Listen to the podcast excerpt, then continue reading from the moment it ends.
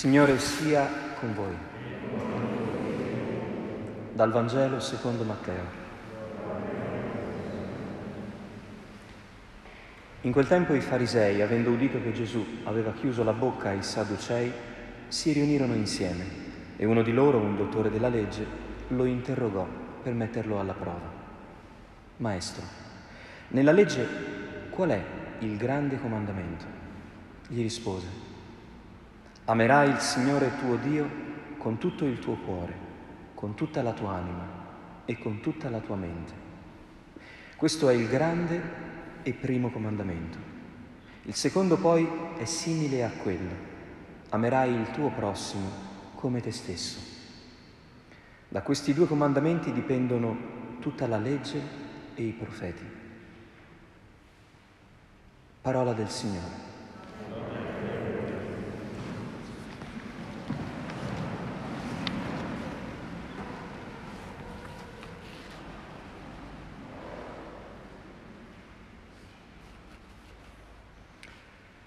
Nel momento difficile che stiamo tutti vivendo, la liturgia della parola di questa domenica potrebbe risuonare come una grande semplificazione di tutto quello che, come tutti siamo chiamati a vivere in questi giorni, che, come ormai capiamo, non sono più né brevi né pochi.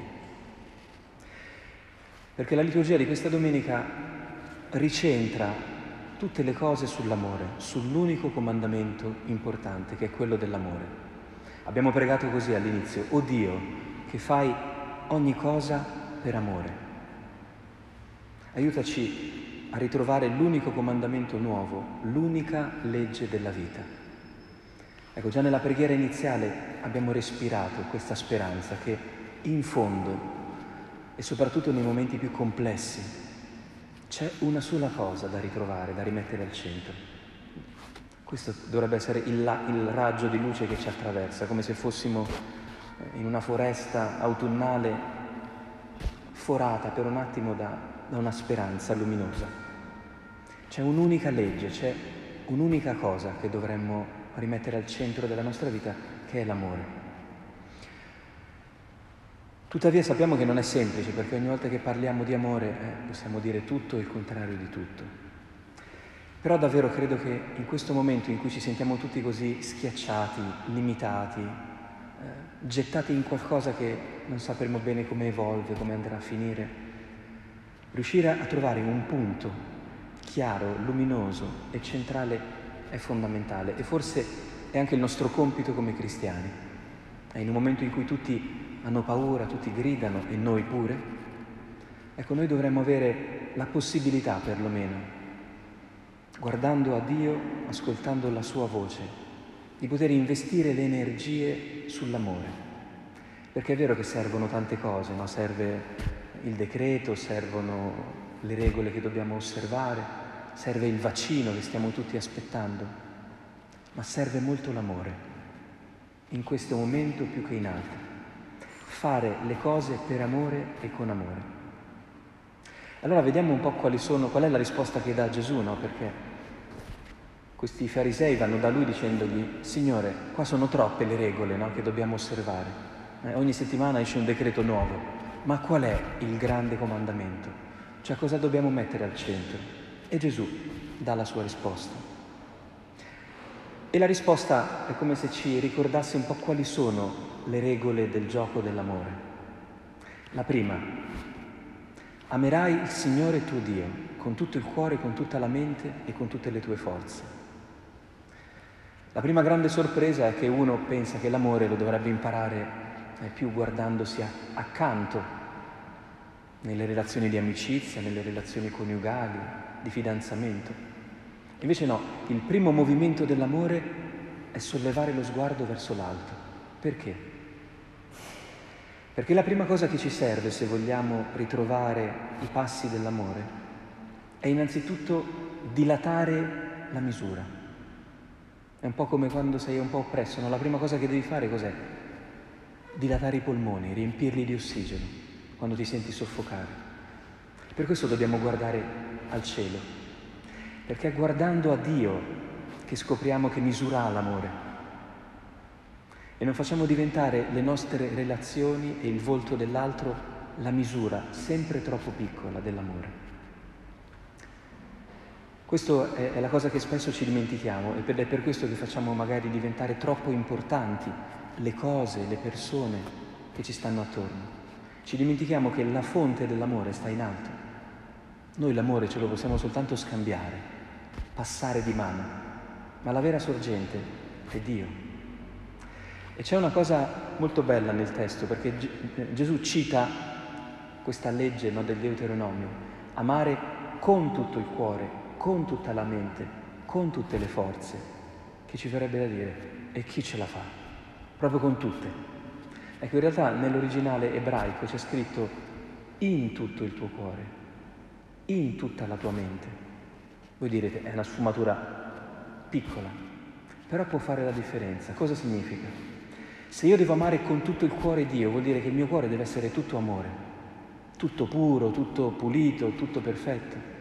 Se io posso amare Dio in tutto il mio cuore, vuol dire che anche in quelle parti del mio cuore che sono strane, sono assurde, sono nere, tristi, cattive, io posso dire al Signore, Signore, sono così, però ti voglio bene.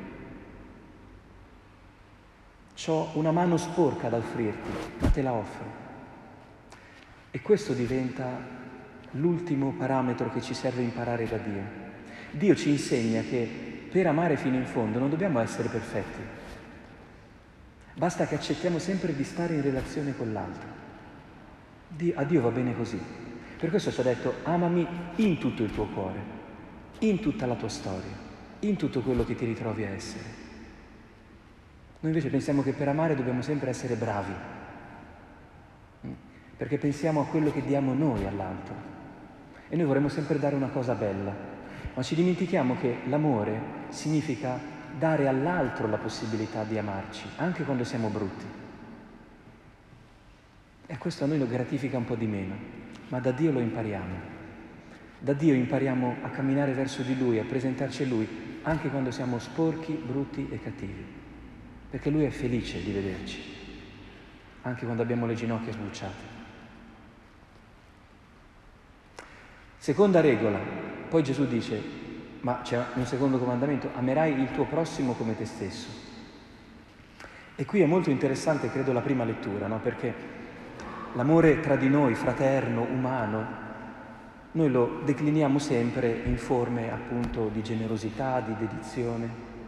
Invece il libro dell'Esodo ci ricorda che per amare il fratello, cioè l'altro, noi più che fare delle cose per lui, dovremmo avere sempre l'intelligenza e l'attenzione a non fare alcune cose. E quali sono? Molestare, maltrattare, opprimere e non fare gli usurai.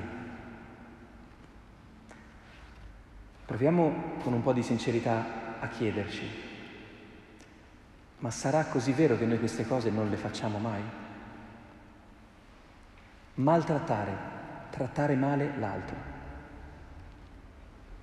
Quante volte ci prendiamo il diritto, proprio perché l'altro ormai lo conosciamo, di raderlo al suolo con una parola o con uno sguardo di indifferenza? Questo è trattare male. Quante volte l'altro, se noi ci allontaniamo un po', si sente respirare? Vuol dire che lo stiamo opprimendo.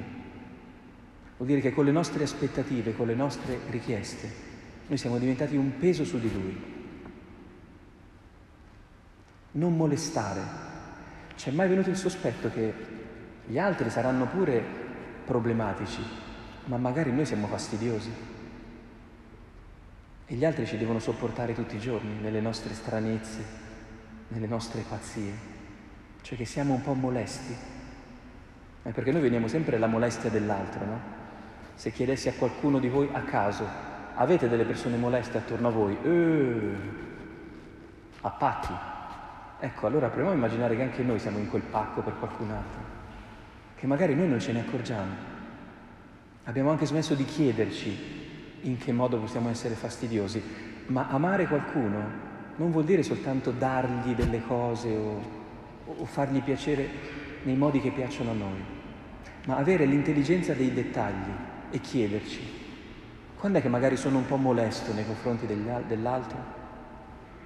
Magari l'altro ogni tanto me lo fa anche notare. Capite, l'amore ha bisogno di intelligenza e di attenzione alle piccole cose.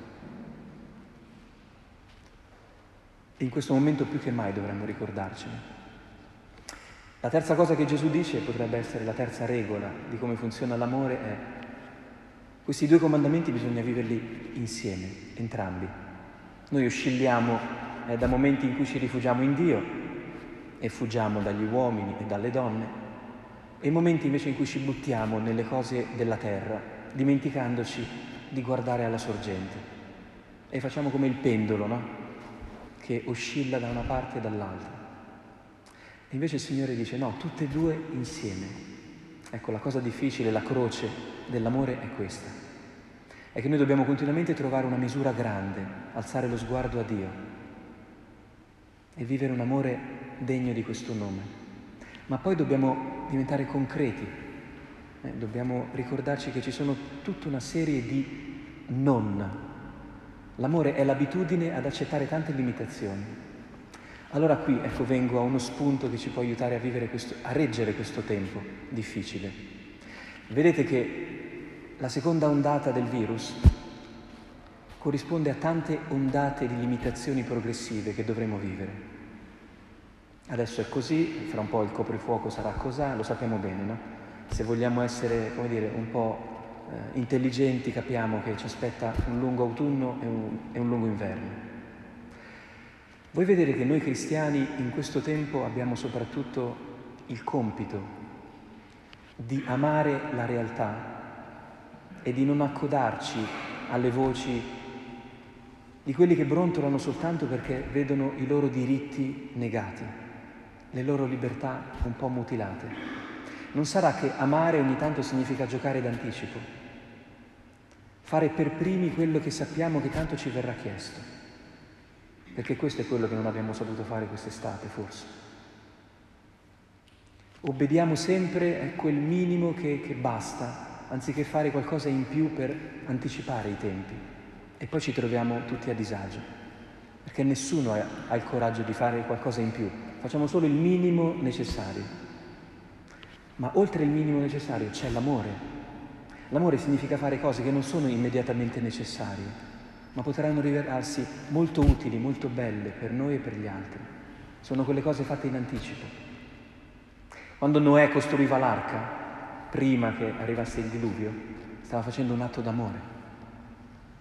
Ecco, se noi avremo l'intelligenza di non subire il tempo che viviamo, ma conservare la fiducia, la speranza e fare prima quello che ci verrà comunque chiesto, credo che daremo una testimonianza importante, anche per controllare, vigilare un po' su, sull'altra grande emergenza che sarà quella psicologica, perché vediamo già tutti che abbiamo i nervi a fior di pelle.